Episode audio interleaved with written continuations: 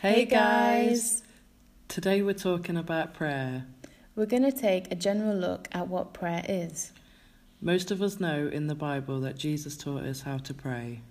In Matthew 6 9 to 13, this then is how you should pray Our Father in heaven, hallowed be your name. Your kingdom come, your will be done, on earth as it is in heaven. Give us today our daily bread, And forgive us our debts as we also have forgiven our debtors. and lead us not into temptation, but deliver us from the evil one. This then gives us a solid foundation, Which is really helpful when you're struggling to put it into words. or even when you're a new Christian, it can seem really difficult. This prayer, I believe, makes it easier because it eases you into acknowledging God for who He is, the Father. Also, asking for things you need, daily bread.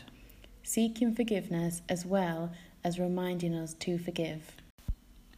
and then asking for protection and help from temptation. Prayer is learning to communicate with God.